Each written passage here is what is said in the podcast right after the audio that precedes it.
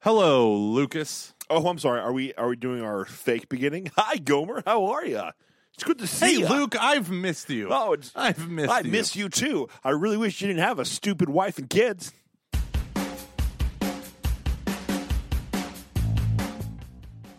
I'm just kidding. I love your wife. That's so. Then it would just be us. Then it would be just be us. You- we, we could have a catching fox. Could you imagine if we were single? Oh. and we had a catching fox's house. How dirty it would get. like okay, not I don't mean like college dirty. Like No. I just mean like grown up adult standard. Oh, this is kind of sad. Rectory dirty. Yeah. oh my gosh. Yeah, that would be uh the house that catching foxes built. Yeah, does not exist because it'll never happen. If we were smart, we Uh. could just put all of our Patreon on money. Our, that's that was weird. All of our Patreon money into it. We get a cool house out and say over the Rhine. yeah. Be cool with all the kids. Say la vie. What's up, nerds? Our friends over at CatholicCardGame.com are making an online version of our favorite card game, The Catholic Card Game. This online version will be able to be played on the phone or computer, and people can play it together via Zoom call. Not only that, but they're launching a Spanish version as well online, so people can play in both English and Spanish. Now, what they want to do is crowd fund this sucker, right? They are raising the money in order to make this happen. We're looking to raise $14,000 in the month of February. This is going to cover all the coding costs and the infrastructure needed to create not just an online game, but a good experience. The people that want to pre order the game can go there, and for $20, you get lifetime access. This is not an annual subscription. One payment, 20 bucks, gets you that pre order. Help them reach their goal. Go to the link in the show notes, and it'll take you directly to their website where you can help fund the Catholic Card Game Online Edition. Si habla español. Once again, thanks to Matt and all the other fine folks over at CatholicCardGame.com for sponsoring this show. So you know how we've got a pandemic and we've got a uh, the old ADHD thing going on here and all that good good stuff. Yeah. So sometimes I find that you know, um, now this is true for us in general. We tend to we tend to make jokes out of it. You are more so than me, but I I'm still this way a bit. Uh, I think during the old pandemic and people who have ADHD, sometimes you just latch on to certain things and you get really interested in them Go on. and you do like a nosedive. You find all this weird subculture for all of these things, right? You know?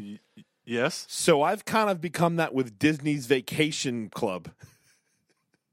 How funny. And I've become that with gun culture and home defense. Luke, Luke, I was in Kansas City doing a parish mission last night. I woke up at 2:30 this morning to catch my plane to get here, okay, to get home.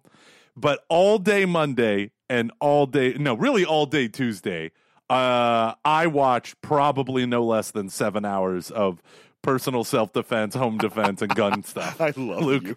Luke, Luke, I cycled and spiraled deeper and So- deeper. I've been listening to podcasts on grown men, grown adults talking about the Disney Vacation Club and points and how they do stuff and like what are your best options. There are videos, there are podcasts. It's a whole thing, man. it's a whole thing. so what? what The whole thing. this makes of all the things. Next, you're going to become a furry. I know it. I'm waiting No, for no, it. it's not You're like, bad. listen. I was so excited to see Mickey Mouse. I dress up every day as a It's dog. not- no, now. okay. So here's the thing: it's it becomes one of those things where they have a rational point, and you go, "Oh, I get that. That like that makes sense," and that's how it hooks you in. And then you're realizing you're hearing grown adults talking about their favorite dessert at the Magic Kingdom. but, but it starts with a thing that's very rational. You're like, okay, so this is where we're all not insane here. You're coming at this from a good. And then all of a sudden it quickly goes to grown men, mind you, talking about like, do, do you like the Disney, um, is it like, what is it? Is it the um, chocolate covered Mickey thing, which sounds weird now that you say it out, out loud. now, are these grown men I don't know, just going with each other, like their spouses or kids are not there, just these other men meeting up. No, yeah, no. They they have kids, they have spouses, they have partners. They're all sorts of different um, kinds of people, and I'm like, the stuff that they are talking about is somewhat expensive. Yeah. So, um, not very. They're, they're, and, but it's a whole, dude. It is a whole thing. I'm not kidding. I have two different podcasts on my phone. I watch two different YouTube videos um, of last night because I wanted to learn more about Bay Lake Tower. Oh, good lord. This is beautiful. No, no, no. This is beautiful, Luke. No, it's not. Is it? I had a like I talked to Aaron about a thing. We had some big stuff we needed to talk about, but instead I just talked about this for an hour. I said, "Here's how I think we should handle it. I've got a whole plan, a vacation plan for my family for the next fifty years. I have a plan, and it kind of makes sense." I have a bug out bag. through. I have a bug out bag. I have a bag in case the apocalypse comes. I could just grab and go. I'm experimenting with different things. Like, do I put the chlorine tablets in there? I don't know. I'm scared. I don't know. Actually, that's that actually brings me up to like one of my other questions. If you feel like we have exhausted this topic enough, Dude, Luke. I'm willing to talk more about the Disney Vacation Club. I'm not kidding. No, I, I want to still. I want to go down this rabbit hole and see how far it goes. Okay. okay, okay. Uh, now, Let's do it. now, I know you have always been a Disney World fan. big time. Yes. Can I ask you a question? This is a very personal question to me. Okay. okay, You might offend me in your answer. it's fine. It's Has fine. your love for Disney World ever sparked an interest to Disneyland? Oh yeah.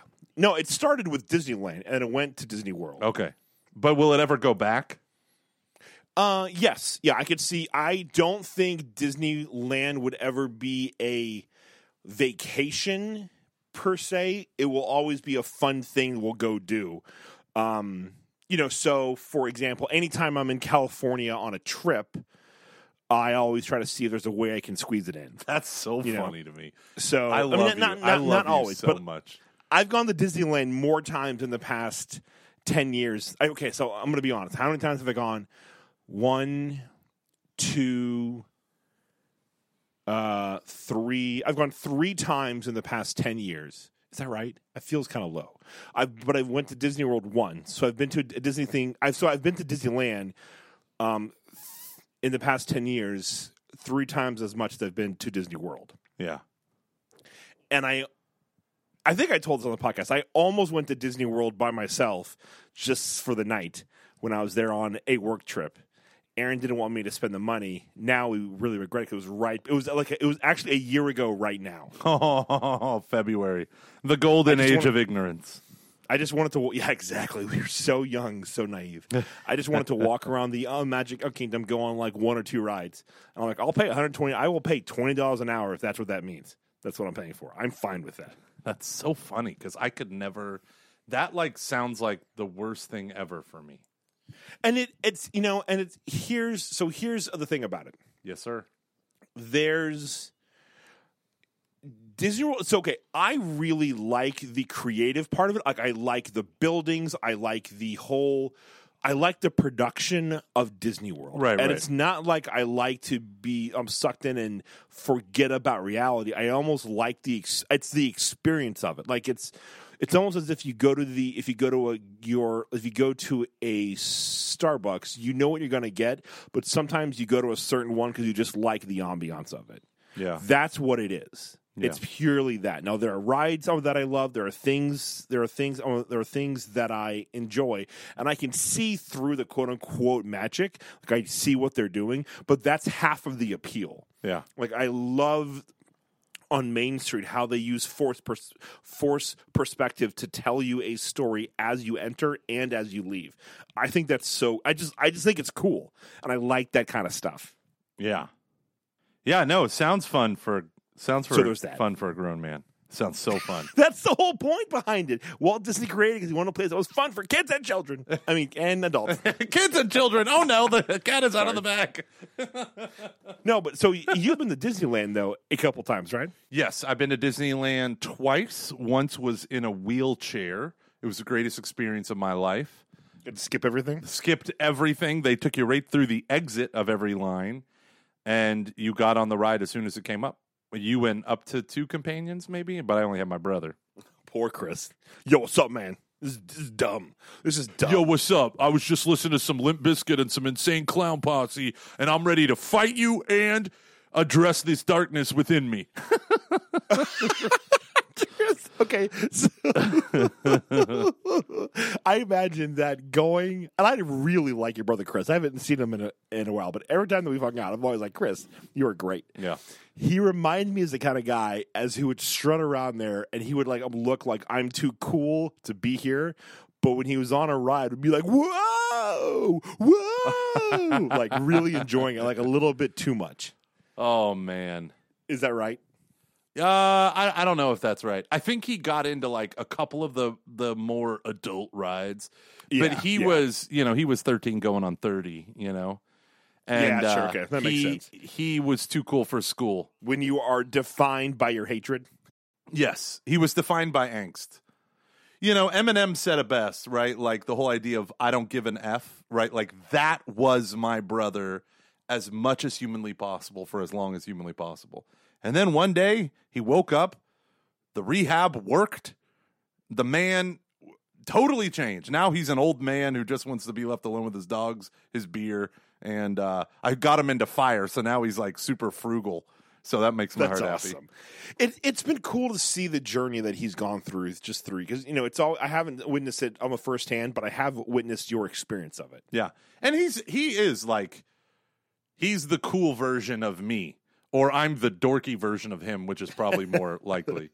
Um, but he can walk into a room and talk to any sing, any person in that room. Yeah, And I was like, Chris, yeah. if you were a Catholic, you would be the co-host of EKSB with Dave VanVickle and not me because you can just do it. There is not a single Yeah. crowd that you can't connect with.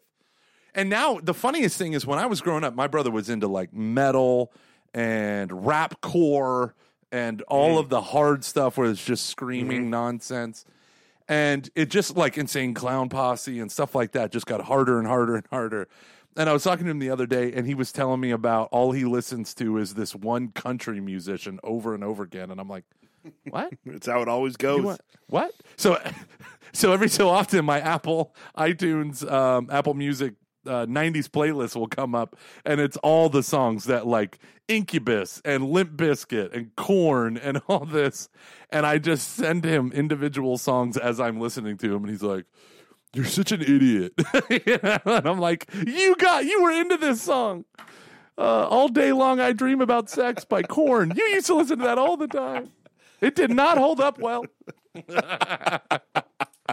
so funny. Oh, Korn is ah, so weird. Hey, can I tell you one good thing about Korn? Yeah, So I'm doing a youth ministry thing, and this girl is talking about music that she likes, right? So she's, I don't know who this girl is. And honestly, like if she were to walk up to me tomorrow, I'd be like, who are you? Get out of my way, nerd. No, I wouldn't say that. That would be what you would say. But uh, she, she was talking to a group of teens, and she's doing that thing that I see a million times with teenagers, where with their body language right, they're wearing the black hoodie, their hands are buried up to their elbows in the hoodie, and they're kind of like leaning back and forth on the sides of their feet. Like you can tell everything is exuding uncomfortable shell, like playful but like uncomfortable. Like you can just tell that. And then she introduces what I know is going to be like she's sharing a little bit of her heart and she's testing the waters.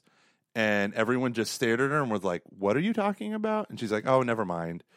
And I said, No, what did you say? And she goes, I was just telling people if they really want to like a good band, uh, they should listen to Korn. And I go, Korn with a K and a backwards R? Are you kidding me? The kids like Korn again? And I was like, Did I just become cool? Please tell me. 1990s Gomer just became cool again.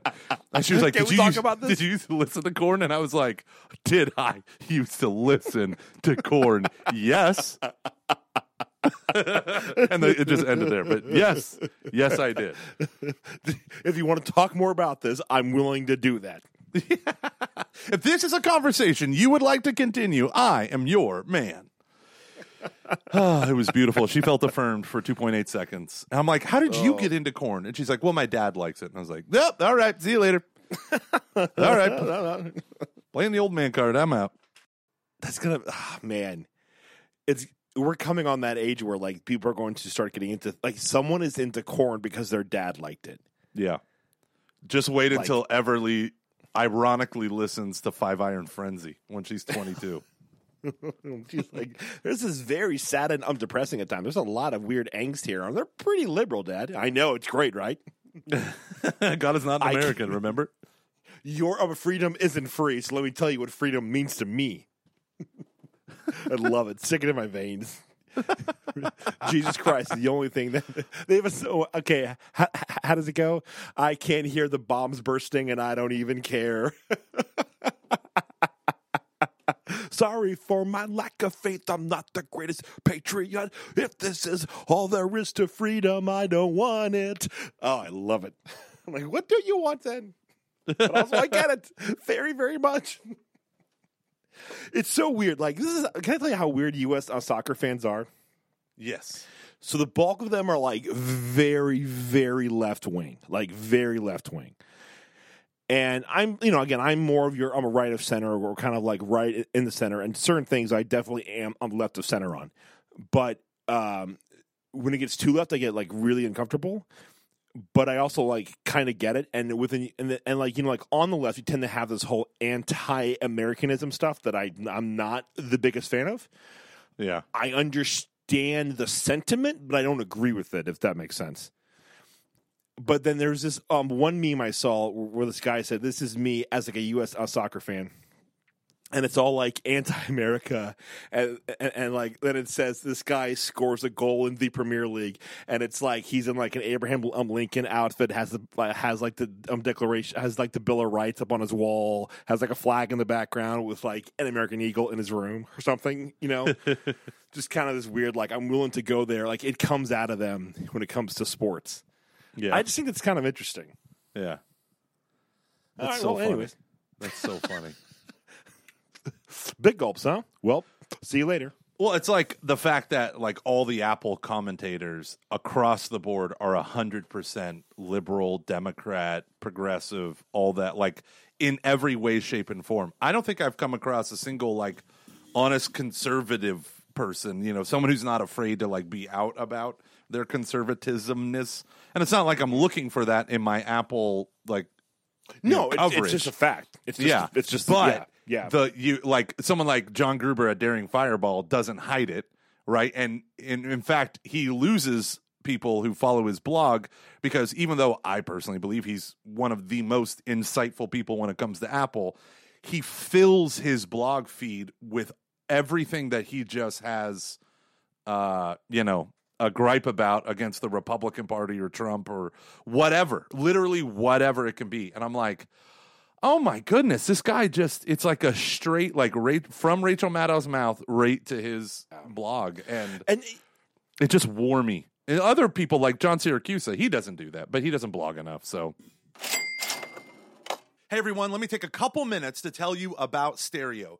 Fans tell us all the time how they yell and scream in their cars at their phones when me and Luke make a crazy comment while listening to the show, and they hope that we can somehow hear them through the ether. Well, guess what? Now we can. Luke and me, every Sunday night live at 9 Central PM, are going to be on the Stereo app for a Catching Foxes after party. The Stereo app lets you talk with us directly. You get to ask your questions, yell at us, make funny comments, all within the Stereo app. This is not a pre recorded show. This is not scripted content. It's a live conversation because Stereo is the live social conversation app. You want to head over to stereo.com slash Gomer, get the Stereo app, set up your account, and follow us. Every time we launch a live show, you will get notified. I'll put all the links in the show notes for you. This is the coolest thing. Stereo has thousands of live conversations. So you, once you set up your account, you get to maybe be a co-host with one of us. You get to chime in on the conversation with your questions or comments live and everyone can hear it who's listening. Or you can simply listen and enjoy the after party like the beautiful brooding wallflower that you are.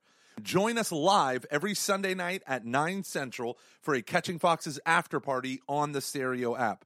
Go to stereo.com slash Gomer, and in that app, which is dead simple and a lot of fun, you will get notified every time one of us goes live. It's great. It's awesome. Thank you, Stereo, for sponsoring this episode of Catching Foxes. I had a tweet. I think it was on election day or like the day after. I don't, or I don't. I don't really uh, remember when. I don't really care. Where I said politics is a shitty god. just please keep that in mind.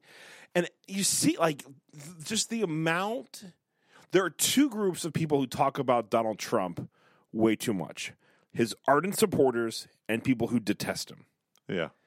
And after a while, I'm like, guys, just stop. Just like this is so like this is the same thing on both sides. Yeah. Like this is the same drug, the same little uh, soma or whatever, same soma, the same Asoma, that pill from um, Brave New World. Like it's the same thing that you're just you know putting into in in to your body. This thing that just um, makes you feel right and um uh, secure. And there there are times where it's like bona fide anger and Yeah. and it can even be um it can even be righteous anger but if you look at Jesus he turns tables and then he stops.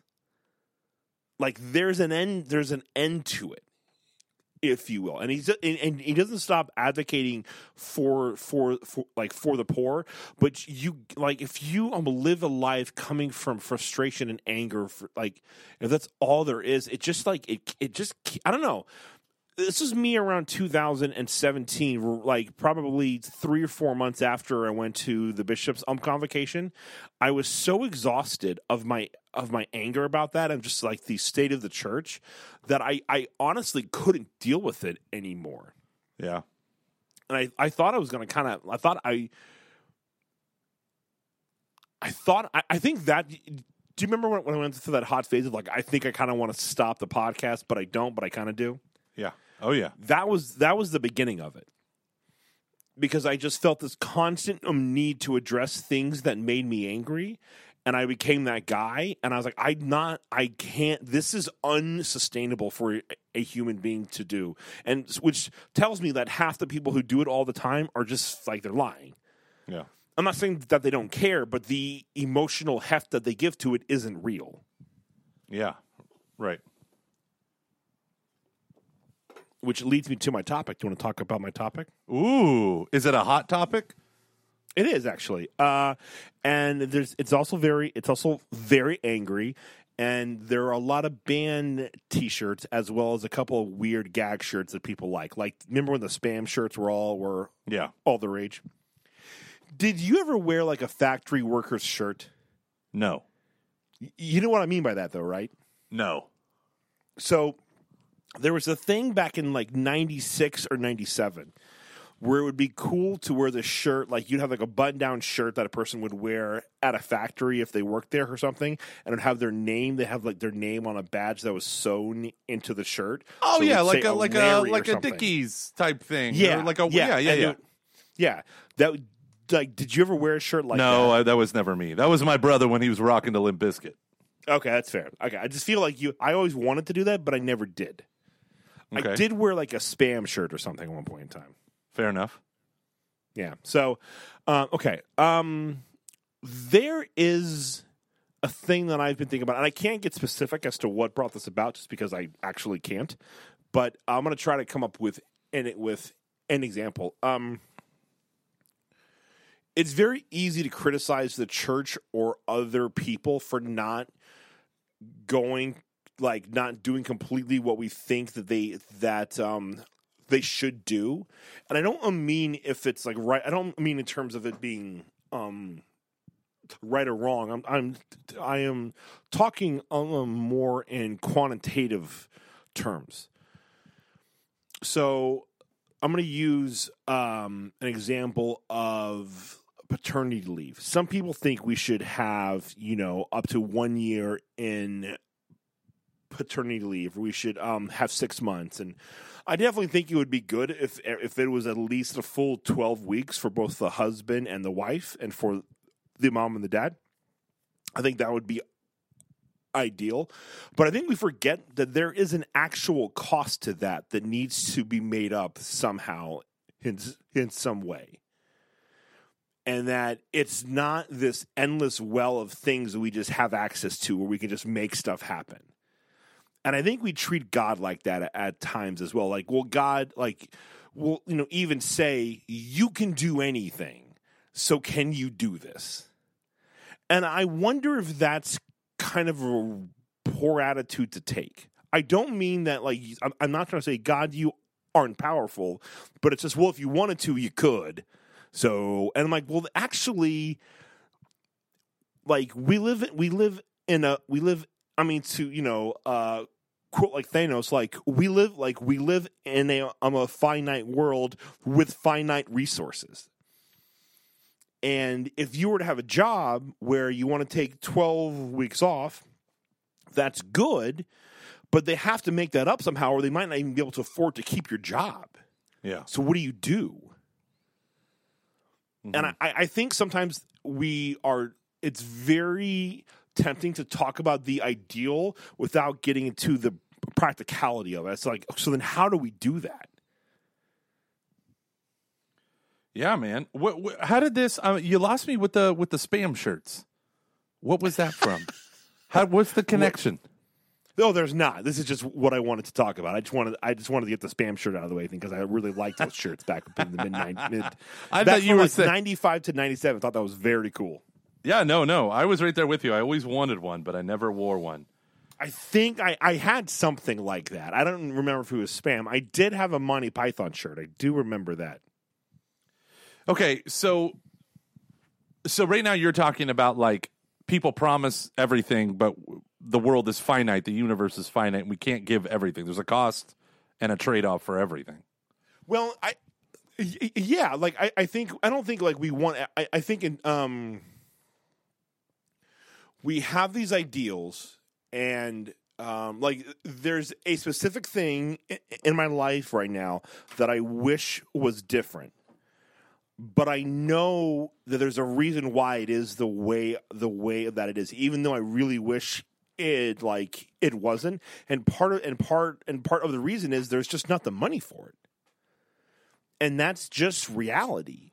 And I don't mean that money should dictate what we do, but I do think at times when when we say things like people should have 12 weeks off of work if they have a kid, I agree with you. I completely agree. But that means that part of that means we need to find a way to make sure that is that is possible and it's not like every business owner or every church or you know every like ministry that doesn't you know have that um policy has the means to make that happen. Yeah, Like, there's a a reason why they have the you know four or the, the six week policy. Yeah. Yeah, I mean, uh, there's a cost to everything, right? There's the one of the podcasts on the PAR network is um, Paula Paula Paula something Paula Pant, and hers is called "Afford Anything." And her little tagline is, "You can afford anything, but not everything. There's always trade offs." And I do think, you know, like it, it reminds me when I was a freshman and sophomore, junior, and senior at Franciscan, and every time there was a social, because I took Catholic social teaching class, it was one of my favorite classes. We went through the the whole social justice um, encyclicals from the papacy and all that, and they were they're awesome, right? Rerum Novarum all the way down to JP two. Benedict had just written, um, uh, what was it? Truth and Charity. And uh, Oh, yeah, that's I mean, wonderful. I loved studying the social justice encyclicals of the church. I think they're amazing. And when you start to you see that the flavor of each pontiff and how they bring different concerns and the different eras and decades. But one of the things that infuriated me because I was also taking modern labor economics by a libertarian professor. And one of the things that constantly annoyed me was that almost none of the theology majors had even the basic understanding of economics, of supply and demand. And if you were to talk to them about supply and demand, they would tell you, well, that's immoral. You're turning, you're making everything about money instead of about the human person. And it's like, okay, I get that. And I want a more just and humane society. Obviously, we're working towards that. Someone has to bear the cost. And they would say this all the time, the, the theology majors. Well, the government should pay for that. Well, the government should pay for that. And it's like, okay, but that comes from somewhere. And people ultimately reach a, a climax of bad government costs, bad government, excuse me, the bad government spending, poor handling of money, ever inflating bureaucracy, and then they ditch it, right? And they're done with the system and they get the heck out of there. I mean, that's the whole point of the Laffer curve. Art Laffer, an economist, said if you actually actually simplify and lower taxes, I'm generalizing here, you'll make more revenue because people have less of an incentive to come up with loopholes and to seek out tax shelters. And they'll be like, yeah, okay, that makes sense. 10%, I'll pay that. And you actually gain more revenue. So the Laffer curve kind of was the mathematical explanation of what to expect. But there is a, a, a really big frustration because in America, we tend to oscillate between individualism and federalism. And we don't really look to the state or, or we never look really to the local. And that's what bothers me the most. Well, and, and, and I no, I totally and I I totally agree with you, and I, I and I by this I don't mean it's like well you see there's a cost to this so wah, wah, wah. I, I just mean Yeah. like I think we need to Right. think of these we need to think of this in a more robust term. So like one thing, like listen, all you millennials who like who who are, are listening, and I include myself, like I actually accuse myself in this.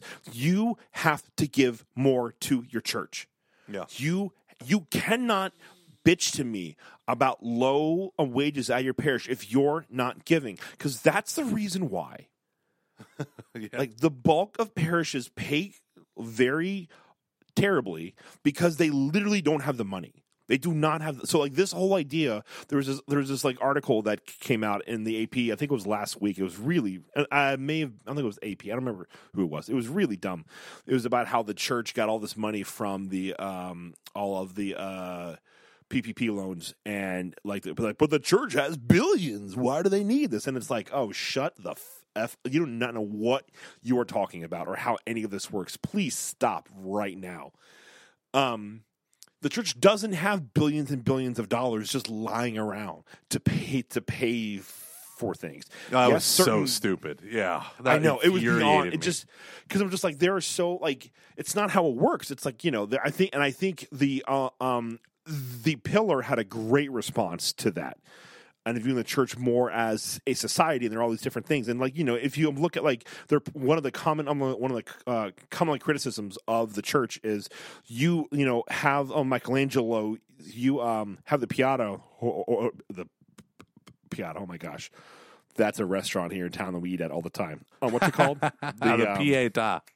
the Pieta. Oh my gosh, Luke Piada's a. It's like a it's like an Italian ch- Chipotle, and it's wonderful. We go there every week.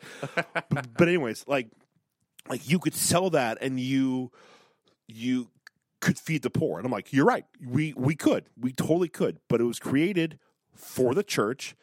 It is a timeless, gorgeous, important um, piece of art, and that money would run out Yeah. at some point in time, the two, the like you know, eighty million we would get for that would run out, and the church would lose for all t- all of time one of her greatest um, um, artistic treasures. Now, if push came to shove, and it's like, listen, this is the last thing we have in order to help um, to help um, help um, feed the poor.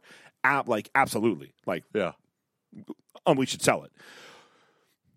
But it's not by any means necessary. By, by a long shot, it's not by a long shot. And so many of the problems we have, if people actually gave money to their church, and I I get it, a lot of parishes have not done a lot to really earn that. So I get it, everyone. But like this is like we're not taking care of like we're not taking care of our own the way that we should Yeah. and um, I just I, I- don't bring this up as a counterpoint to what you're saying, but I'm saying like in this in, in the sense of like we have to understand that there, that there is a cost. So then, what do we do? Yeah. Um, I don't think I'm speaking out of turn, but I think this is public um, uh, uh, public knowledge. So I really hope so I, that I can say this. Um, I know like Patrick Lencioni, who we had on the podcast maybe like two years ago or so, when he was talking to some like pretty big business leaders uh, at the beginning of the at the beginning of the pandemic, he told these guys, "Listen, you're going to have to take a hit in order to keep these people there. Like you need to pay yourself less to keep your employees so they can like still have jobs." And that's that's an uncomfortable um, conversation that I think we need to be willing to have. That if it costs this much to you know uh, to you know to in order to in order uh, in order to do all these things, does that mean that some of your higher ups should m- make less? Yes, that could that could be part of the answer, but it's not the answer. Because even if you take all of Jeff Bezos's money, it goes away eventually. Yeah, it was Tony Robbins, you know, that crazy guy who he added up. Tony Like- Robbins is hungry. I love that Family Guy does that.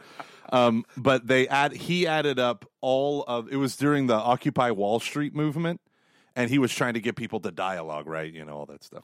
And so what he did was he said, take the all the income from the top one percent, take all the income from the top one percent of businesses, take all the income from the top one percent earners of celebrities or movie stars, whatever. And he had all these figures laid out.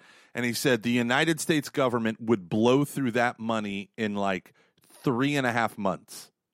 Then what then you wouldn't have those companies you wouldn't have those leaders in those roles you wouldn't have x y or z anymore they're all gone because you took all their money you've liquidated everything right and he said so you don't have a thing that's producing more money you're the you've you killed the goose that lays the golden egg right? And so there always is this delicate mitigating balance. But when it comes to us in our personal response, I could not agree with you more. Luke, can I tell you something that's even more important than giving money to your church? Yes. Be committed as a volunteer. Yeah. I mean, okay. Yeah, I mean, I'm telling you right now. You want to Yeah. know how I can save money? To have three volunteers who won't dork out on me and disappear, who won't ghost me, who will just say, I will come in Monday, Wednesday, and Friday, or confirmation night every single Wednesday. I will do this one job. I will be in charge of that job. You will never have to think about that job. You're good to go. That would save me if you can do that enough. And I believe every parish can. I mean, it used to be every parish had their own choir, had their own schola. I mean, maybe not schola, but they had their own choirs for multiple masses or maybe just the high mass. You didn't pay musicians, you didn't pay people all the time. Now, maybe your cathedrals did, right? But then you think about like speakers like me. Like, I'm a good speaker, but if I'm, I don't have a relationship with these kids that endures beyond the one talk. And I even say that during my talks. I'm like, your life is not going to change because an incredibly handsome man stood up here and gave a talk to you. Now, maybe it's the beginning of a change, but that's not enough. Locally, you have to do something. I would love to have people who just said, listen, not even core members, right? Just like uh, when I was a core member for Brian Kelch, I was the, I think I should have gotten an award for the greatest Life Teen core member of all time. I showed up 20 minutes early. I helped him do all the last minute stuff that our brains that don't think of things until the last minute do. I stacked chairs. I got up the sound system. I loaded his PowerPoint so that he could greet the kids at the front door. You know, I tweaked the microphones so that everything was good and level, level, level, and all that stuff. And I had it all set up so that he didn't have to worry about anything. And I did it every single week, 20 minutes early. I took care of the BS so that he could be with the kids. Because I know what it's like when you have 250 kids walk into a room and they all know you and you don't have the time to know them. You don't even have the time to talk to them because you're sweating, you're running around, and you're about to kick off the night, and 50 adults are asking you questions, all this stuff. So, those are the people that literally change the game. Like, if you are in business, in accounting, in any way, shape, or form, you could probably bless someone incredibly deeply at the at the church office. They might not know how to use you, but you can go up and say, "Hey, if it's budget time, just invite me in. I'll review your budget from last year. Give me, you know, give me 2 weeks. I'll review it from last year and I'll come up with a new one this year and then we can talk about it." Like that would save me probably five, six, eight hours right? Like, you know, like things like that are dynamic life changers. We have a group of people at our church called the Padawan Ambassadors. And so our hope was like to create a, to start to foster a culture. And so we built this hospitality team, and that's all they were. They were there to greet and welcome. And the first day they did it was three years ago on Ash Wednesday. Uh, You would have, you would have thought it was like 10 degrees warmer on campus. And I mean that in a good way. Like you felt you didn't just feel welcomed like it was a palpable manifestation of the holy spirit like these people had the charism of hospitality we put them in positions where they could be useful and i mean we got literally like hundreds of comments of people being like that was the best ash wednesday i've ever been to Oh wow. yeah, I mean like like hundreds. And we had thousands of people come to our Ash Wednesday because we had we do like 20 Ash Wednesday. I mean, back then, actually, that we that year we did like 20. Um, I made a couple liturgical mistakes. Whoopsie, mostly my fault. But uh, I was like, who needs a liturgy of the word? Just stand outside and give people the ashes. Oh, you want a liturgy of the word every time? Okay, good deal. So we're doing liturgies of the words every like hour, and then a mass every like three hours and or two hours, four hours. So it's just awesome. I love everything about it. But there comes this point where if we didn't have the volunteers, if we just if I just made some cool graphics and we put up a sign and then people came and sat themselves and no one greeted them, no one welcomed them, no one passed out brochures, no one talked to them about how they could get involved in Lent this year, it would have fallen it would have been mm-hmm. as a mm-hmm. hundredth as effective as it was. And that's where I see the light where people hmm. can give. If you don't have money, you have time. And if you don't have time or money, Yeah. sexual favors. I mean, that's the only thing I can think of. I'm just kidding. Hey guys, it is Luke here, and I'm here today to tell you once again about BetterHelp, H E L P. BetterHelp. Is there something that is getting in your way with your own personal happiness or is preventing you from trying to achieve your goals? Listen, 2021 is a lot like 2020. Everyone's having a hard time um, right now, and that is okay.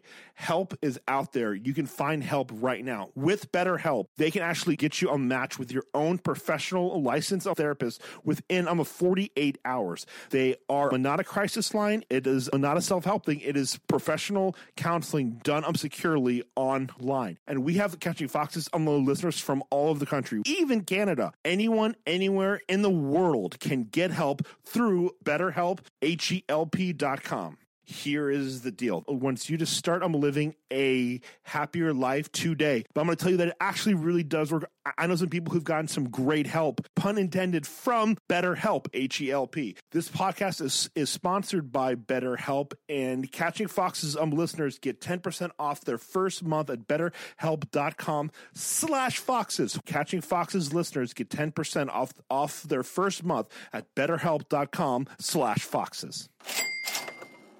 Well, and it's and, and, and I don't I don't want anyone to think that we're like like you idiots should do this. Um, Right. It it just is a there's um we need to dwell in reality. you know, and we need to understand like really, we really need to go, okay, so this is we want this to happen. So like what does that actually mean? And so when and if we're arguing anything other than that, it's just ideals. And, and ideas are important and they're good t- and they're good to talk about. But like, man, like we live in that world and it's not healthy. yeah. Like it just I have such a hard time with cancel culture, and I feel like I don't know. So we got we got a review this past week that I thought was really interesting, and it basically criticized us because they felt that we were the kind of show that they that they enjoyed because we were more like right in the middle. We weren't too far right. We weren't too we weren't um, too far left. We weren't part of this echo chamber, and uh, this review pretty much um, they had they had said that we've now gone like too far right and we don't and we don't like acknowledge things going on all you know on like the right if you will and all this stuff and like blah blah blah blah blah. And um, part of me was like okay i get that. Like i understand like i i can see part of that happening. Um, with our show but part of it is just that it's so what makes it so difficult right now is that there's just this um there is we allow no one any space at all Yeah. and perhaps we're guilty of that as well.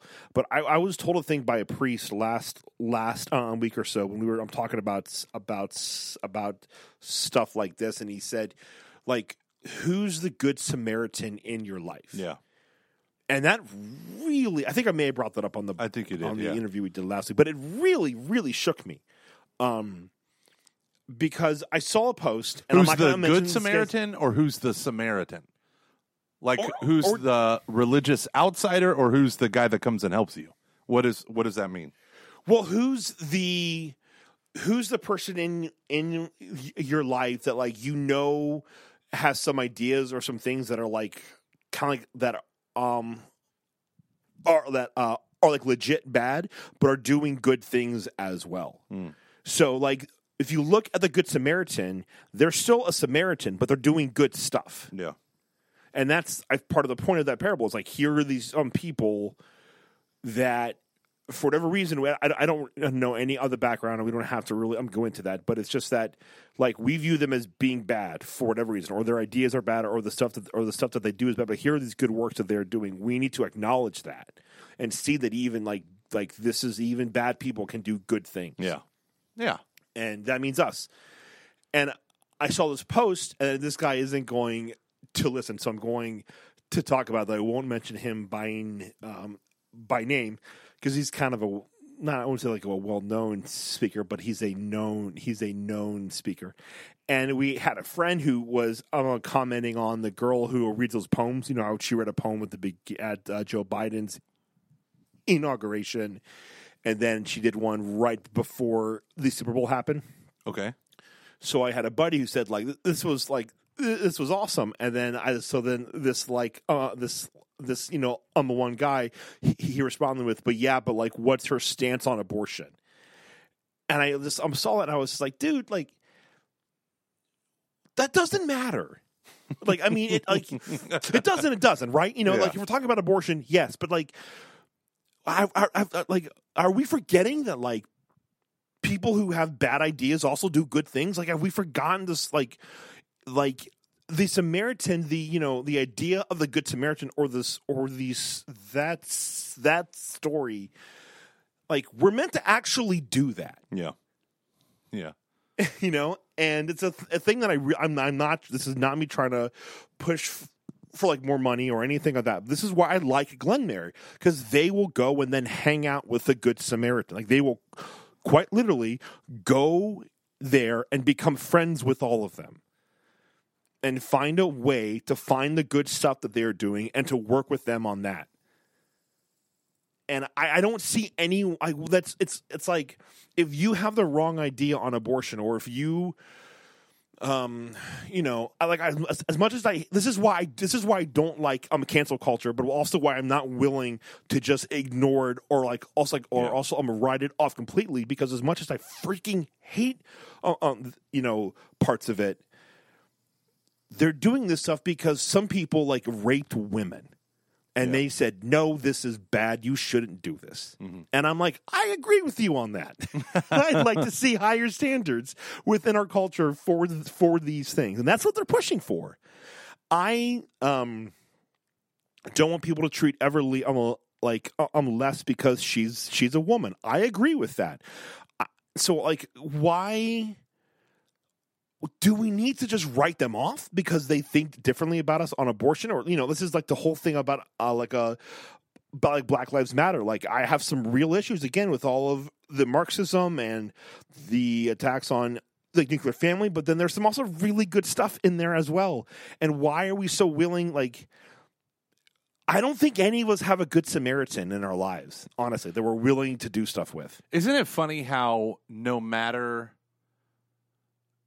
like this is the constant reoccurring theme in our culture today over and over and over again. And it's on the left and the right as far as i can Yes, tell. yes, everyone is saying exactly, why can't we talk exactly. to each other? Why aren't we connecting? But then we immediately I hate you. but then we I hate you. immediately do Yeah. that. Yeah. Yeah. I mean yeah. the yeah I, I don't know. Like i feel like in my own ministry lately i'm the guy that is like i'm the guy talking with same-sex couples. You know who's going to talk to this couple? Let's uh, give them to gomer right? So i i'm talking with all of them.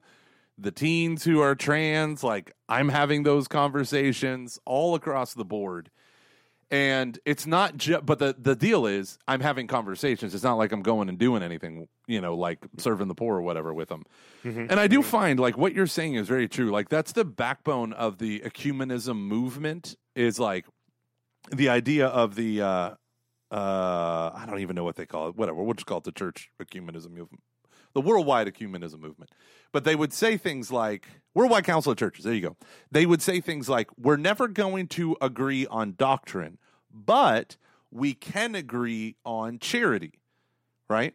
And you know have people like archbishop fulton j. Sheen. Yeah we are going to disagree over what we believe but that doesn't mean we can't kneel down together and pray to christ for the same common and make common cause and i think we are terrified of common cause and i think the this is the thing that um that I'm most afraid about when it comes to what we call cancel culture or all this stuff is we've we've lost sight of the fact that the other as other can have something to teach me.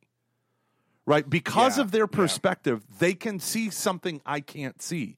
Not that their all truth is subjective. I'm not saying that. What I'm saying is my brain is so tiny that I can only see from one perspective, you know, and and even that not very well. And so I need books, right? I need YouTube videos and podcasts and I need the witness of other people. Now, yes, I wish the whole world were devout Roman Catholics, not those weirdo Byzantines. I wish they were Roman Catholic. I'm just kidding. You heard us, Roman. No, I was kidding. Yeah. Saint Pope Saint Paul VI, Roman Catholics. you have to pray in English. Your priest can face anywhere he wants, as long it's as in it's not the tabernacle. you hear me? And we might shake hands at the sign of peace. Yeah, I will, will tickle the inside of your palm with my index finger when we shake hands during the sign of peace.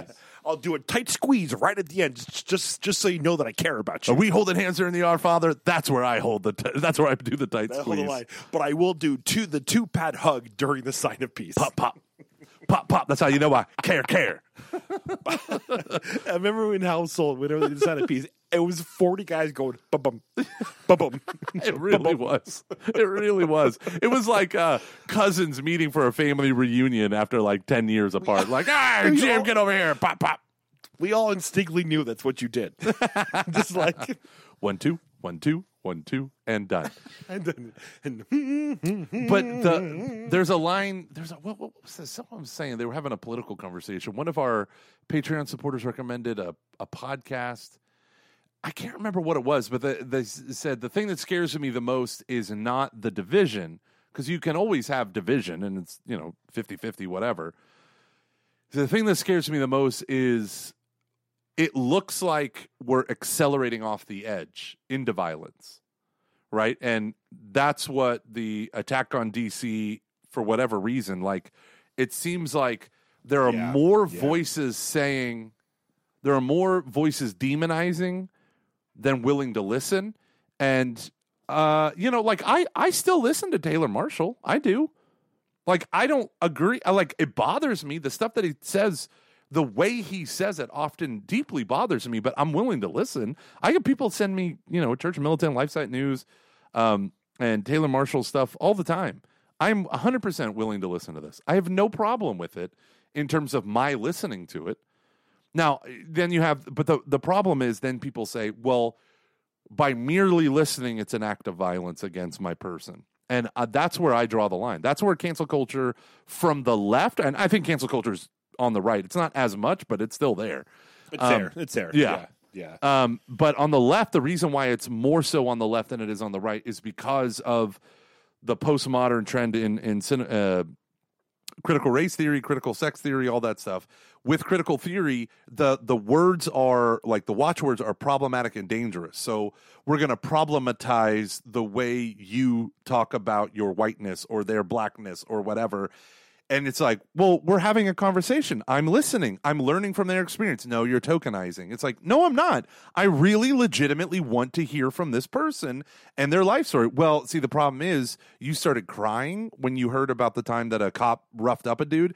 And that means you're stealing the attention and putting it back on yourself. It's like, no, I had a genuine human emotion to the powerful words that they were sharing. And oh, it was something I've never experienced. No, right? So this this move within the the uh, and it's only the progressive left. It's not even the liberal left.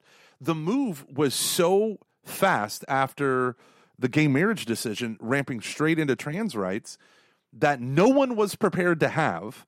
And it immediately became it rode the coattails of the gay marriage stuff, and no one was having a conversation. It was you're a bigot, you're a bigot, you're a bigot, mic drop.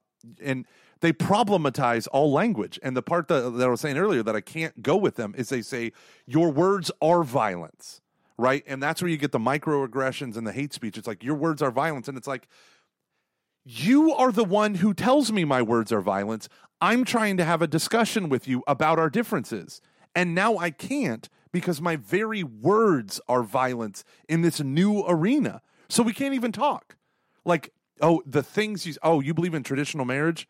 That's dangerous, right? That's dangerous. Do you know how many gay bodies have been sacrificed on the altar of traditional marriage? And you're like, okay, whoa.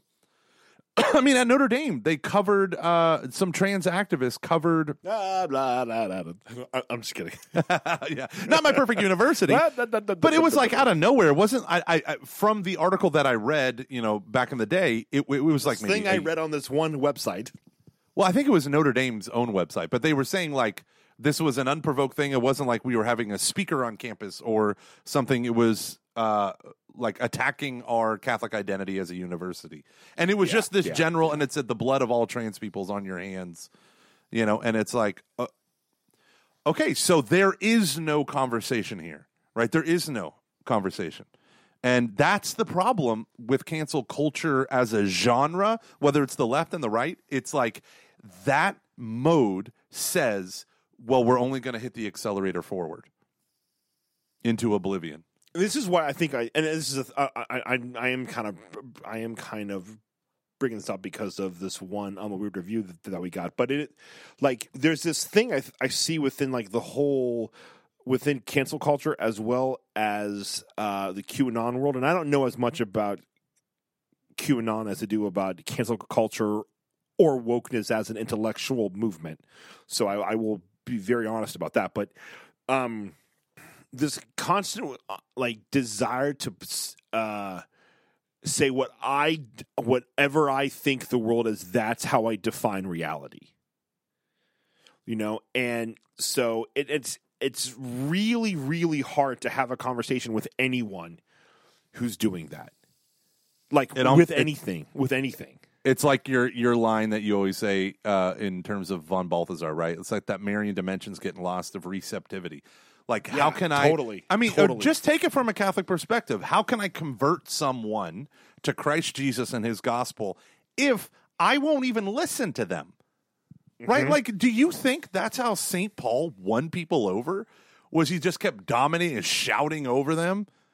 Do, do you think he walked onto Mars Hill and just started peeing on it Yeah. because it was a place of idolatry? Like, woo! No, he found a common point. Here is a shrine to the unknown God. And he said, I see you Greeks are very religious. Let me tell you about this unknown God. And that was his bridge. You build bridges. you build bridges in order to gain access to people's hearts. You gain access to their hearts first. That's the Christian move. That's always been. Eh. And that doesn't mean emotionally pandering. That means you are called as the Samaritan, as the good Samaritan, you are called to be neighbor. That was the end of the Samaritan story. He said, Who was neighbor to the man? The one who helped him. Couldn't even say the Samaritan. And he said, Go and do likewise. All right, he's saying you go be the Samaritan in this story. Not you Yeah. go and wait for someone to be a Samaritan to you. You go and be that. Be on the lookout. Well, and and to even like kind of going back to my point, um, Disney Vacation is one note uh, about uh, like how the things we expect or, or the um, the things that that we want. Like, okay, I'm all about let's like what role does the government have in this stuff, and what sh- and what um, should the government be doing? But we need to talk about what does that practically look like Yeah.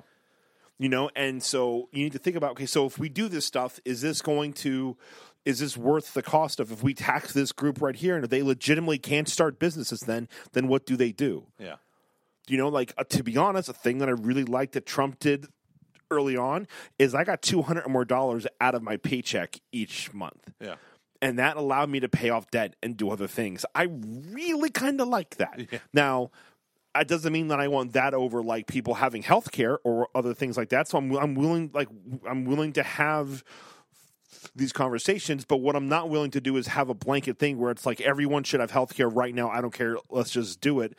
I'm like it's the same thing with every time we have a school shooting, which thank God we haven't had anything um recently. Like praise you, Jesus um, mostly because they're not in school. But like, at least I, I hope this kind of puts it, this kind of curtails all that stuff. I don't know. Anyways, dear Lord God, please. Um, just the fact that we're unwilling to have conversations about. So how do we fix this? I don't care about gun control. I don't care about if it's. I- I'm just saying, like we we're unwilling to do it because we immediately jump to it's either more gun control or it's we uh, or it's arm the teachers Yeah. And there's no attempt to actually have a rational um, conversation about what can we actually do that works. Yeah, and I think the other thing though that that you're always going to butt up against is you do have people who have done deep dives on very specific things. This is where the the lack of humility in conversation with others. Like if you have people who have done deep dives into stuff and all you have or I have are a handful of talking points that I can that makes sense to me. I don't want to say talking points in the sense of you're letting someone else do your thinking. You have those talking points because you've done some thinking about it, right? Mm-hmm. Yeah, And yeah. and it makes sense to you. It's a narrative or a set of facts that fit into the narrative. And so you want to approach that you want to approach that situation from a place of knowledge. So you typically what I do is I way overstate the case and then have to walk back a lot. Um, but the problem is without humility, you sit down and you talk with someone who actually knows, and they like you just end up dismissing each other. So when me and you had the conversation about the mass shootings, I can't remember what was it. Was it Las Vegas? Where it I hate went the fact that I don't even know. yeah, I know. And so we were talking about it's like again, again, again.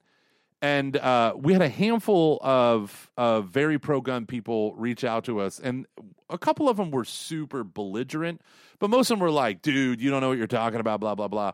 And it's funny because yesterday, you know, I the YouTube algorithm when you start clicking one thing serves you a bunch, and there was this stuff on like the use of firearms for home defense and blah blah blah. But this one guy, his whole thing, former military, trains police officers on how to calm down when they're in a uh, life or death situation, like all this stuff. What he began doing was he began having people on his show who were explicitly anti-gun, and they would just film it and they would have conversations. And that was it. And then he would teach them how to. He would say, like, okay, at the end of this, you're going to let me shoot, and I'm going to make it the safest environment. We'll be the only one on the gun range. We'll do all this stuff, and you're going to let me shoot. Uh, let me help you shoot, and we're going to use a couple handguns, and then we'll use an AR-15 so that you can experience and get past the initial fear of this violent tool, right? And it mm-hmm. was funny to mm-hmm. hear like every person like once they go through, okay, this is what it takes to get a gun. This is what it takes to this is what the rules are about AR-15s and max capacity ammunitions in the state of Colorado and blah blah blah. You see people even and and almost none of the people change their minds, right? He's like, I'm not here to change your mind. I'm just here to just be like, here's, let me give you a glimpse into my world and why I love this stuff and why I think it's important. And if you don't like it, if you don't agree, that's fine. But we have to get past the part where we both just drop the, uh, the, you know, steel reinforced shutters and block each other out.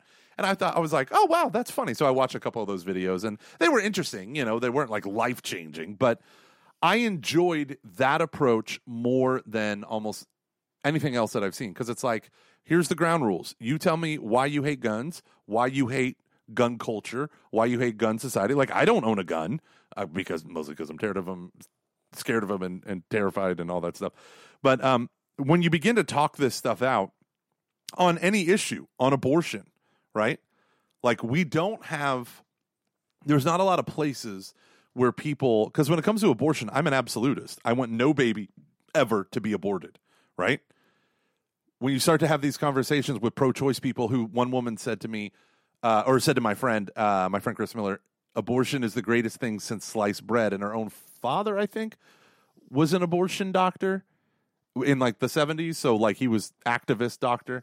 Um, like I don't know how to have a conversation with that person, but Mother Teresa did with Hillary Clinton. They started an orphanage together. Of course, Hillary Clinton stopped funding it, but that's not the point.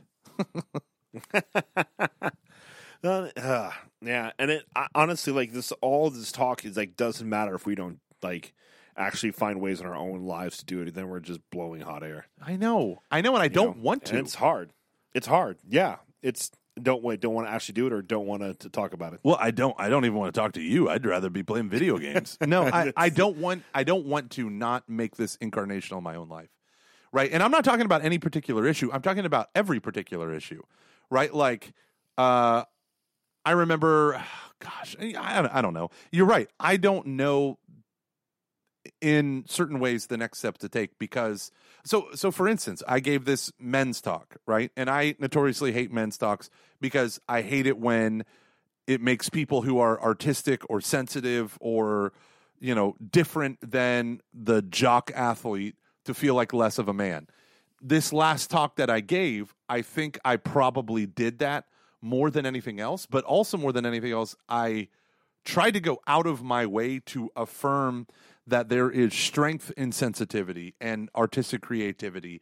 And it's not just um, you got to be physically strong. In fact, and I said over and over again, physical strength without moral strength is is a bully, is a is a precursor to violence. Like it's not enough to have the discipline to build a physique. You also have to have the morality that goes with it. And mm-hmm. my problem is I got feedback. I had tons of guys that were like, wow, that really challenged me, you know, blah, blah, blah.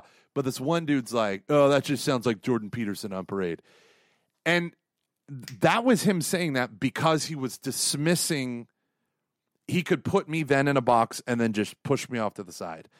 And so I tried to have, you know, my goal is to have a conversation with this person and just be like, listen, you can disagree with every single thing that I said. But just know that the vast majority of that stuff was not me ripping off Jordan Peterson. It was Scott Hahn.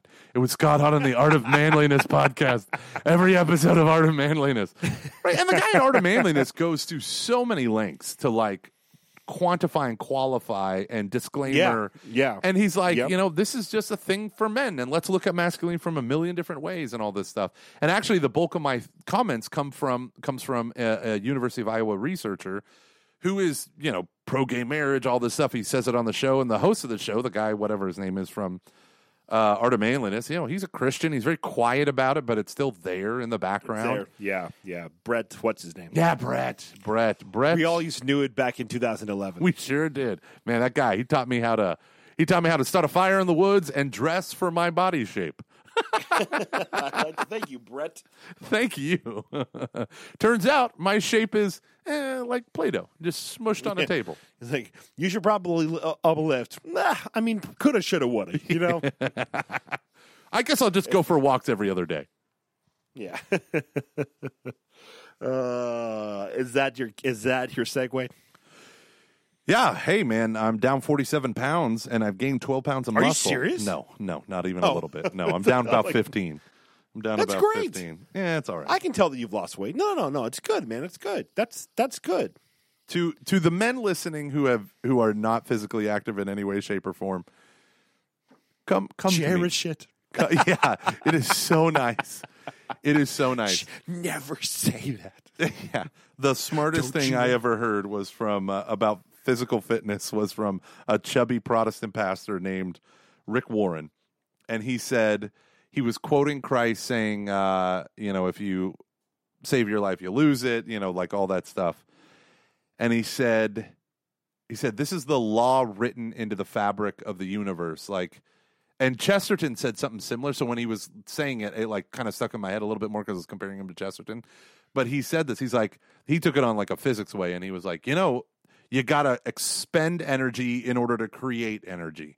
He's like, that's why you work out. You expend a ton of energy and you find out that your body craves more and uses more energy. And the more physically fit you are, the more exercise, you know, within reason that you do, the actually the healthier you become, the more energy you end up having. And I was thinking about mm-hmm. that and I was like, okay, so take me who has to lose probably 75 pounds. That's a lot of weight. So what I do is I get scared of losing such a high number, right? And then I kick myself when I don't start earlier because now there's some event, some thing, some beach trip that I wish I wasn't jiggling even when I stopped moving five minutes ago. and for everyone who is overweight and listening to this, like we all know those insecurities, pressures. We also know the crappy side of people being just jerks because you're overweight or whatever, or doctors being jerks because they make everything about being overweight, even though most things are problematic when you're overweight. It's not everything. And so there there are these things that I have like it is so hard past week three to stay consistent. And I'm now on week six. And I told my wife, like, we've had, you know, I traveled I kept to the path. I didn't I didn't overindulge. I only had one meal a day, and it was steak, steak and ribs. Um, and I went walking in the hotel because it was freezing cold outside. I went for a walk for 20 minutes in the hotel, back and forth, up and down stairs. I must have looked like a crazy person, except for the fact that the front desk guy, instead of watching me on the cameras, was dead asleep, sitting up in a chair with no back. I don't know how that happened. His palms were open like he was in a charismatic prayer meeting, and yet his head was slumped over. But um, I, I have to tell you, you have to get past the apprehension and physical un- uh, discomfort of getting your body moving because once it starts moving consistently, you won't want to go back. You won't. Yeah. And you have to. And I told Shannon, I was like, honey, I know, I know it's so easy to step off this path, but please don't let me. Don't let me. I'm begging you. Like, don't let me. Don't when you hear me say certain defeatist things, like that's that's the dark side, right? Like I can't go back, honey. I got to be with my kids as long as possible. I want to see my kids graduate. I want to play with them. I want to get rowdy. I want to teach them sports. I, I want to do all the things my dad did for me, but I want to do it more. Mm-hmm. Yeah, yeah. So I'm lifting. Good I, for you. I, I'm proud of you. I'm I'm still too scared of CrossFit. I've had a lot of people encourage me to do it. I know that's year of humility theme. Still too scared. It's so embarrassing. Do it. Don't worry about it. And so right now I'm doing a 50 push-up day challenge with Shannon. Whoa. And Is she oh, kicking your ass?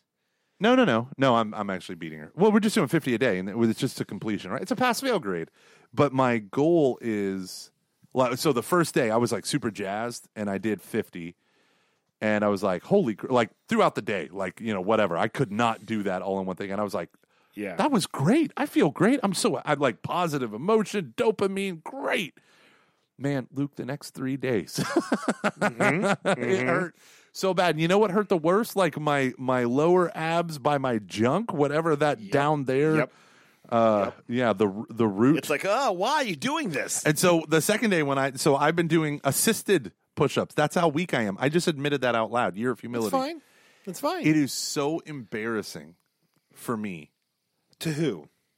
For me, Like, oh, for you. Okay, sorry. sorry. It's so embarrassing for me as an as an adult who, when I was younger, right, younger was ten years ago, twenty years ago, I could crank out a handful of. pu- I was never physically fit until you know since high school, yeah, but I was gonna be like, okay, let's go. no, but let's I could brakes. do the push-ups, Yeah, and they yeah, wouldn't yeah. kill me. No, I'm just it, kidding. it would make me Yeah. sore, right? But they wouldn't do- kill yeah. me. And this was like, Yeah. I was like, when did this happen? Well, I'm carrying all this weight in front of me. That affects things. So Well, yeah, and you're just older. I know. Like, part of it. Like, Yeah. dude, like it's like you. It's not like okay. One, you're not as big as you were as you think you are. Like, I understand that you want to lose weight, but like, you're not like, like you're not that big. So don't beat yourself up too like too much. You shouldn't even beat yourself up at all about your weight. Like, it's just it's um, it's just it's not good. Um, now it's good that you want to get healthy. That is different. That is different. But like, just because you're like you're almost forty, dude, I and know, isn't that It's not like you spent the past twenty years doing tons of um like tons of um workouts at like different points in time. You know, and so like you've been in like better shape at certain times in your life, but like don't like it's okay if you have to like do the modified um push up. I'd have to do that right right now. Like that's okay. no, I know it's okay. It's just humiliating. It's but it's not though. It's not. Oh, it is. It's not. No, it's not. No, it's not. Like you you think it is, and that's why it is, but it's not. It's not. It, there's nothing wrong. If you go to a gym right now, and if you were to do that, no one would care. No, I Like- know that. I know that. I know that. What I'm saying is the thing that cuts me is me letting it get this bad. And I know you know, there's a trillion reasons. There's a trillion small decisions, there's a trillion things that weren't my decisions. But there's this point in me where I'm like and and you know, and to be honest, it was brought home to me last, you know, the week ago Friday when that man, drunk and high as he was, could have could have done serious damage and I couldn't have. And it was a place where where Like I'm glad my verbal skills got me out of that situation in p in one piece, right? Like Mm-hmm. you know, I wasn't there to escalate. I was just there to stop escalation. But at the same time, as many of the people who emailed me and sent us messages told me, you should not have intervened in such a situation. Yeah, true. But um, I felt so uh, hopeless and pathetic in that moment. Not because I wasn't jacked, but because I didn't have the basics that I used to have. And yes, you're you're 100% right. I'm getting older. It's going to be harder. It's a taller hill. I'm okay with that, which is why I'm trying to be smart and not stupid. Um, the only YouTube videos other than home defense stuff rabbit hole is that I'm watching are just physical fitness for people like me. Right? Like I'm not doing nuts stuff. I'm doing the lifting, I'm doing the walking, I'm doing long what's in distances. your life. Yeah. I'm and that, that's what I always do, right? You go too far too early, you burn out, and you don't do it again.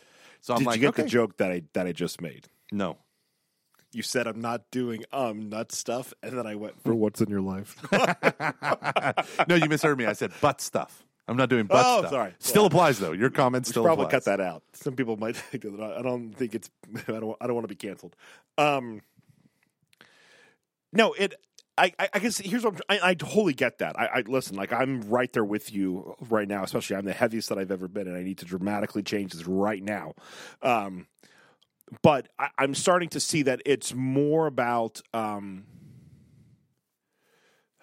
so I've I've we you know had a listener who reached out about like really encouraging us to consider about in to consider intuitive eating. And I've gone down that um, I've gone down that uh, rabbit hole a bit. And it's been actually like really cool to see that it's kind of the fear of, of like there's um of like just like really taking ownership of your body and not viewing your body as being this bad thing. Yeah. And I and I'm not trying. And it's this might sound a little bit like um almost like a snowflake thing, and I'm and I am and that's that's really not um that's not that's not what it is or what I'm saying, but I, I think it's much um better for you from like a, from like like psychological standpoint if you're proud of the fact that you're now doing stuff like that's Yeah. the important part and I would say that I totally stuff. am, which is why I Okay, talk good. about, which is why, yeah, I, I, I, I know I come across. Let, let me put it this way: my anger at myself is part of the energy to keep what I'm doing going, because I realized that the the first time I ever like stuck with and and and actually felt great in both diet and exercise was when I was doing the Atkins diet and I was basically running a mile every day, going for like three or four mile walks every day on top of the running. I was doing sprints and stuff like that at my house in Sugarland, and I dropped a ton of weight. And I was fanatical about my diet to a point where it didn't bother me. It bothered certain people who tried to sabotage me every chance they got. Thank you. Um, but other, but like for me and my wife, the only people that matter, I was loving it. I was loving it. And I'm loving it now. I'm loving the fact that I can that I've added more weight. Right? Like I'm looking for me and my wife have these have these things that we say like non-scale victories. And I was it was so funny because I sat down in a um I I flew first class up to Kansas City because I, I'm in gold and they bumped me up. And I flew economy back down because I was on a standby flight or I was flying standby. And uh my hips didn't touch both sides of the seat for the first time in 10 years. That's a great feeling. Yeah, and so we call me and my wife. We always have these things where we're like non-scale victory, you know. And so we say that because we know knowing the number on the scale can be very helpful. It can also become obsessive. It can also become uh, counterintuitive as you just put on some water weight because you know it's her time of the Or month the, and or the one metric that you judge everything by, it's like this isn't Right. telling the whole story at all. Yeah. Right. And I'm more flexible now. I'm working on general flexibility, um, posture, all of that stuff. I'm trying to treat myself as if I were someone that I was responsible for. You know, like Yeah, yeah, like the whole the whole Mr. Mr. No more Mr. Nice Guy kind of thing. Yeah. And that's one of the things that I like. You know, again, there are things about um, Jordan Peterson that I don't like, and things I'm like, this is kind of this is a problem, but or it is problematic. But like, that's a really great idea. Yeah. It's really, really because it it gets you out of your own head. Yeah. You know, and it gets you it almost in a weird way, it removes yourself from your like that's one of the best things, one of the best things I ever read on the art of manliness was when was when he talked about is when you are criticized, the first thing you should ask is do they have a point? Mhm. And as much as it hurts, uh, quite often the answer to that is yes. Yeah. It's like, and there there could be a yes but or even a yes and. Hello to all of our improv friends. Um, but like that's and that's it's good when you do that. You're able to take yourself out of the situation a bit. It kind of calms your emotion down. You're able to see it from another angle. And there are times where you actually see, well, actually, no, they're wrong. And this is why it's even worse now Yeah. because I see this whole other this whole other um side to it. So that's really good. That's really good. Yeah, I'm I definitely um my biggest thing right now is just and I need to be I mean, like this is the thing too, and I think I've I've learned with the um whole intuitive eating stuff. Um it's really hard to try to do all this stuff during a pandemic and when you have a child for the very first time Yeah. Oh yeah. Oh, you know yeah. and so and just learning like okay so there are for me right now like i can't like so like one of the things about unintuitive eating that i really like it's like okay so if i want to have you know three three um servings of the spaghetti that i made tonight i'll go okay luke at least have two or have or have have like your one have like a half of one and then drink a whole glass of water. Mm-hmm. And if you really want to have that third then you can. Mm-hmm. Mm-hmm. You know and that for me it just like it really frees it up to be like like what is my body actually doing you know because there is a thing where if like you can especially at at our age with with, with certain things if you go too hard in the wrong way you can actually like hurt yourself. And so paying paying attention this, this is this is this is really um why I'm saying like it's good that you're doing the modified um push ups because that's what your body needs right now actually. Yeah. you're going to build more strength doing that than if you tried to like power your way th- power your way through all of that. Case in point, do you remember last year when I got a cramp doing, or like I like really like screwed up my abs trying to do like eighty crunches Yeah. when I first started Exodus ninety? Like I like pulled a muscle or something doing that, and I was like, "Oh my my my poor little abs." they were like, "What the hell? You haven't done this in five years. What is wrong with you, you son of a bitch?" You cut this in half right now, or we're not talking. yeah, this is done. um, but like understanding, like, okay, dude, uh, you may feel like it's good to do these um crunches again, and you used to love doing ab work, but like, can you really do this right now? Not really. So just be Yeah. happy. Like, I'm know, not. like, I'm not um, in a rush. I'm not in a rush. The thing that I like about what my so I have a lot of friends. They all go to the same CrossFit gym, and it's fairly close to my house. But they talk about, um, you know, all this stuff, and I see my friends, and they're all you know physically fit and attractive human persons. And I see them, and I, I, you know, you can't help but do the comparison. Like, oh my gosh, they're like deadlifting and you know, doing clean and jerks or whatever with with uh, kettlebells and stuff. And I start to do that thing that's like, well, I can't keep up with them, therefore I don't want to be around them because that's going to be humiliating. But it is the year of humility, and I should pay two hundred dollars to be humiliated every month. Um, and so my, but so my my goal right now is I want to lose. I probably want to lose about forty pounds of fat, of just straight up fat. I want to lose that. I want to lose it without injuring myself because that's stupid. My family cannot have me injured. That's not an option. So I'm not going to do any of that stuff. And uh, so I'm looking at ways to just up my game in other areas that don't take away from my family time. Right. So I take walks with my kids and I make them walk a mile with me one at a time. And I say, talk about anything with daddy. With one kid, we talked about uh, SEX, and that was uncomfortable. With another kid, we talked about Minecraft.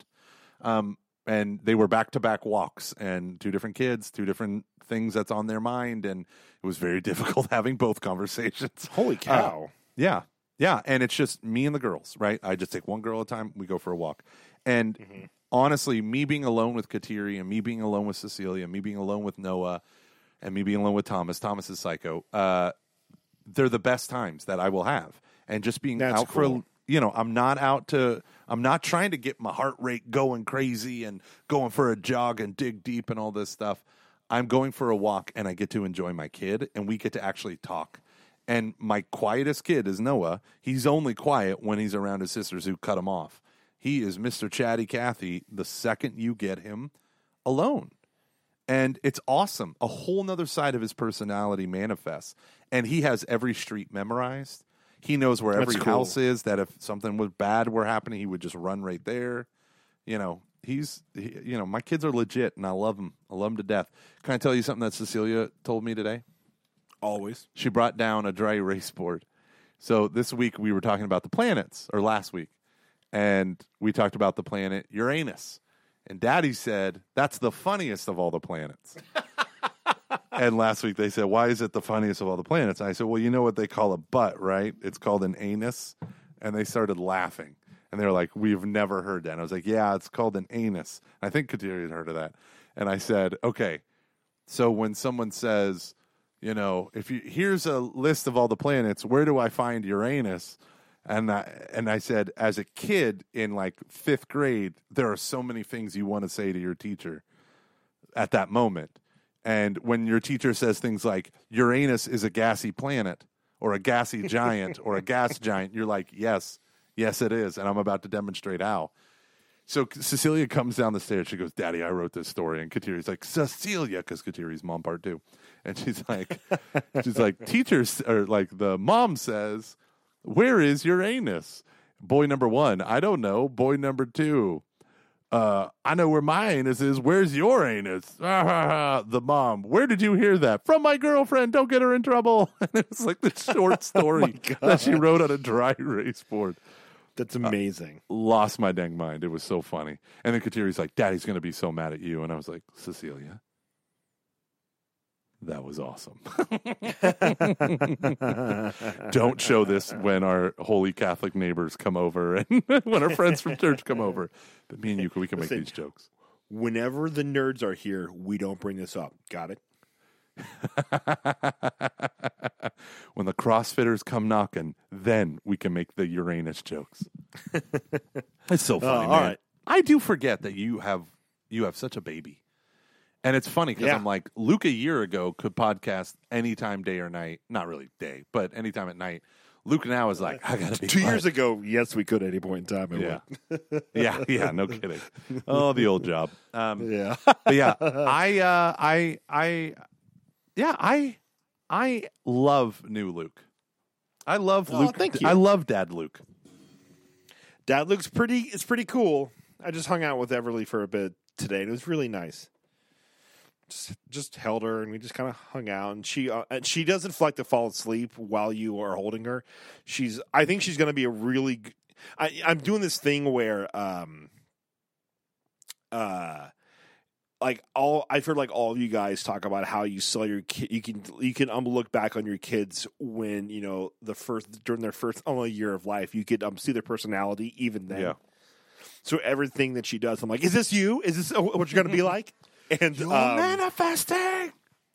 oh, I'm seeing traits. Um, she like she's like when she, dude, you. I need to send you on one of it like this one video of when she wakes up. It like you will have flashbacks to me in college. Or me in any hotel that we've gotten over the past five five years. It's just it's like what why oh god, just so angry to be awake, like so unbelievably angry and just confused. Why is this happening to my face right now? Yeah, I said I actually uh sent a picture of her to my like old to my um uh old admin from the school in Idaho where I was like, "Do you remember when I used to show up very very late to work cuz I stayed up too late or something?" this is what I'm sure I looked like. Baby and like all, Luke, right baby before the bell oh, uh, before the bell was about to ring. But yeah, I think she's going to be very um here's my hunch. I think she has Aaron's independence because she doesn't like she likes to be held, but she doesn't want to fall asleep in in your arms or anything. Um, so which is very much like a me thing. I feel like I'd be very, I you know, I'm very much a cuddler, uh, and and like Aaron kind of isn't, nor is Everly. and but she has my like loudness. Yeah. All Yeah. that like if she like if she's upset, she will let you know immediately. That's so funny. That's something like she'll she'll just start going ah ah like that. so funny. Yeah, n- none of my girls or my girls were the fastest to not cuddle. My boys, not at all. Like they loved it. It's they still are like that. It's so It's funny. So funny. Yeah. Yeah, she I mean she's only fallen asleep in my arms past um being an infant where she just sleeps all the time. I think once. Doesn't it feel great though when she does? Isn't that the it was pretty feeling in the awesome. It was yeah, it was pretty cool. She was just kind of she just like it was yeah, it was really nice. They're I all like just- nuzzled in, and you got your arms around her, holding the Xbox controller with the television on mute. No, I've got my AirPods in and my DVC Points podcast going. It's wonderful. I have a whole strategy. We're gonna get a ho- we're gonna we're gonna buy into a hotel that's close to the Magic Um Kingdom from when they're five to eleven. After that, the- hopefully we will ha- have more kids. After that, then we're gonna get one that's more closer to Epcot. It'll be very cool. I love it. I Just love the sell the strategy, points. strategy and tactics. Yeah, Can all you right. conceal carry in Epcot? No, I'm just asking for a friend. I'm gonna go with no.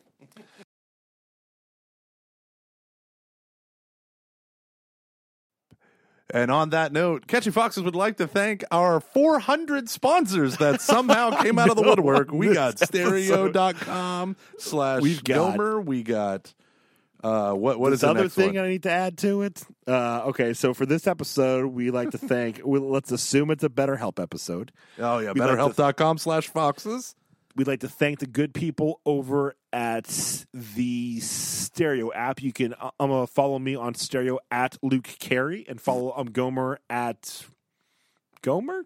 Yeah, it's stereo.com slash Gomer, stereo.com slash Luke Carey. It'll take you directly to our page. You click download the app, and it'll credit us. And you get the app, and you can join us Sunday nights at 9 for a fun live after 10 party show. 10, you need to think in terms of Eastern time. 10 Eastern Standard Time, 9 Central.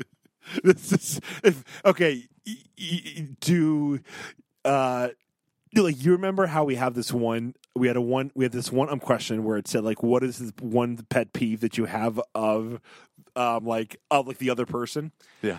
Here's my answer for you. Whenever you tell the time to anyone on the podcast, you always do it in Central Time, which is the least referred to time of any of the time zones.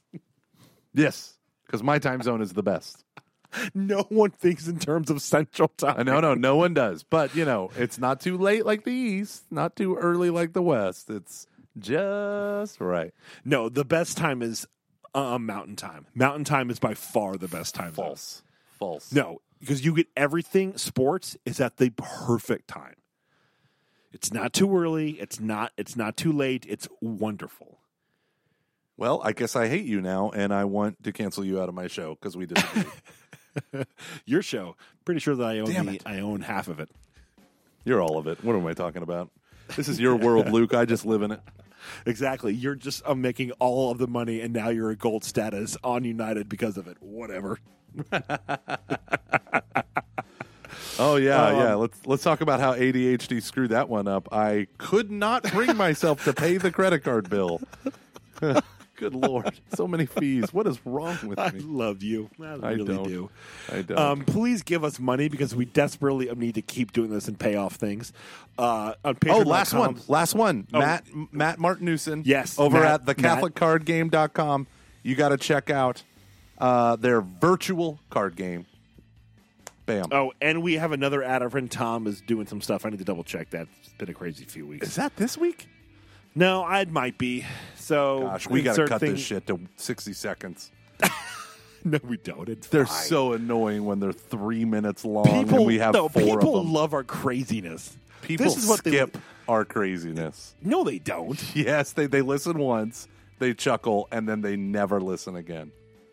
Do you know who who who is who who has? I'm told you that. Uh, about four uh, the youth ministers I was talking to. In, Oh, who uh, gives a shit what a youth minister thinks? uh, they are literally three fourths of our audience, so I do. I'm just kidding. Try a different profession. I Get a some- real. I'm just kidding. I'm very much just kidding. I was. I was you. I am you. We. I am you, and you. You are. I'm just kidding. I'm just. That's. that I'm editing horrible. all that out. Don't worry about Yeah, it. Yeah, cut all that out. Uh, you fucking nerds. um, Patreon.com slash CF. We've done a great job of not updating it at all this past two weeks. Why do I get constant emails then from people responding to posts? Oh, because I just put up random stuff like, "Isn't Matt Fradd great?" After I was I'm listening to a Men at Work song. That's beautiful. That's beautiful. All right, Yeah, Luke. all right. You have a good night, man. I gotta wait. Hold on a second. I, I gotta get out of the bed. I'm lying down. Give me a second. Oh shit. I'm old. Five, four, three, two. No, I I'll don't. wait. I'll I wait. don't want to pull anything if I move too fast. My poor ab. Okay, five, four, three, two, one. Hey, I don't know if I'm doing this right, but um, I have a question. I joined a little bit late, um, but I'm interested to know if, um, well, really my question is, what is you all's uh, favorite drink? Like I know you guys mentioned a White Russian in a previous uh, podcast episode, so um, anyways, that's my question. Nice. That's a that's a great question. Um, for me, I am. I'm gonna go with like a drink. You, a thing you have to make as opposed to like a, a wine, beer, or liquor. So for me, it's still my favorite is an old fashioned, but a really good dry martini would be a close second. Uh, yeah, I was watching uh, the Two Towers with my daughters. There's a part where the dwarf is drinking a bunch of beer and it goes all over his beard. And I just thought, God, I, I could really use an absurd amount of beer and a giant stein again. So I'm a beer guy. I like the lighter side of beer than I mean, I'll, I'll drink a stout. There's plenty of stouts that I'll drink. They're not my go-to. I need to love- make you an. I can make a. I make a really good old fashioned. So at some point in time, I'll have to make that for you and see what you think. I mean, they're you pretty. know, I do have that inner Mad Men side of me that wants one. So. I just, I, I, there is something about when you have a nice pair of pants, a button-down shirt, and a tie, and you've got like a stiff tone drink and like a in, a Yeah. cool glass, and you're just like, oh yeah, I'm fucking awesome. So me and Shannon from our wedding, we have a monogrammed these monogrammed crystal, uh, whatever you call them. What do they call tumblers? So when I started making the White Russians for New Year's Eve, I was like, you know what, I'm getting out the nice glass.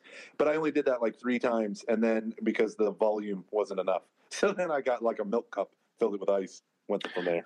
Do you know what I what I t- took away from your guys' wedding? What's that? An image of Shannon's mom. Oh, okay. I do I'm looking for recommendations on some sort of Sunday school curriculum I can implement for my kids in the absence of our parish being able to offer anything right now, ranging from ages 5 to 16. Help. this is the most catching foxes thing ever. Where I just made a comment about Shannon's mom 90 seconds ago. Yeah. Yeah.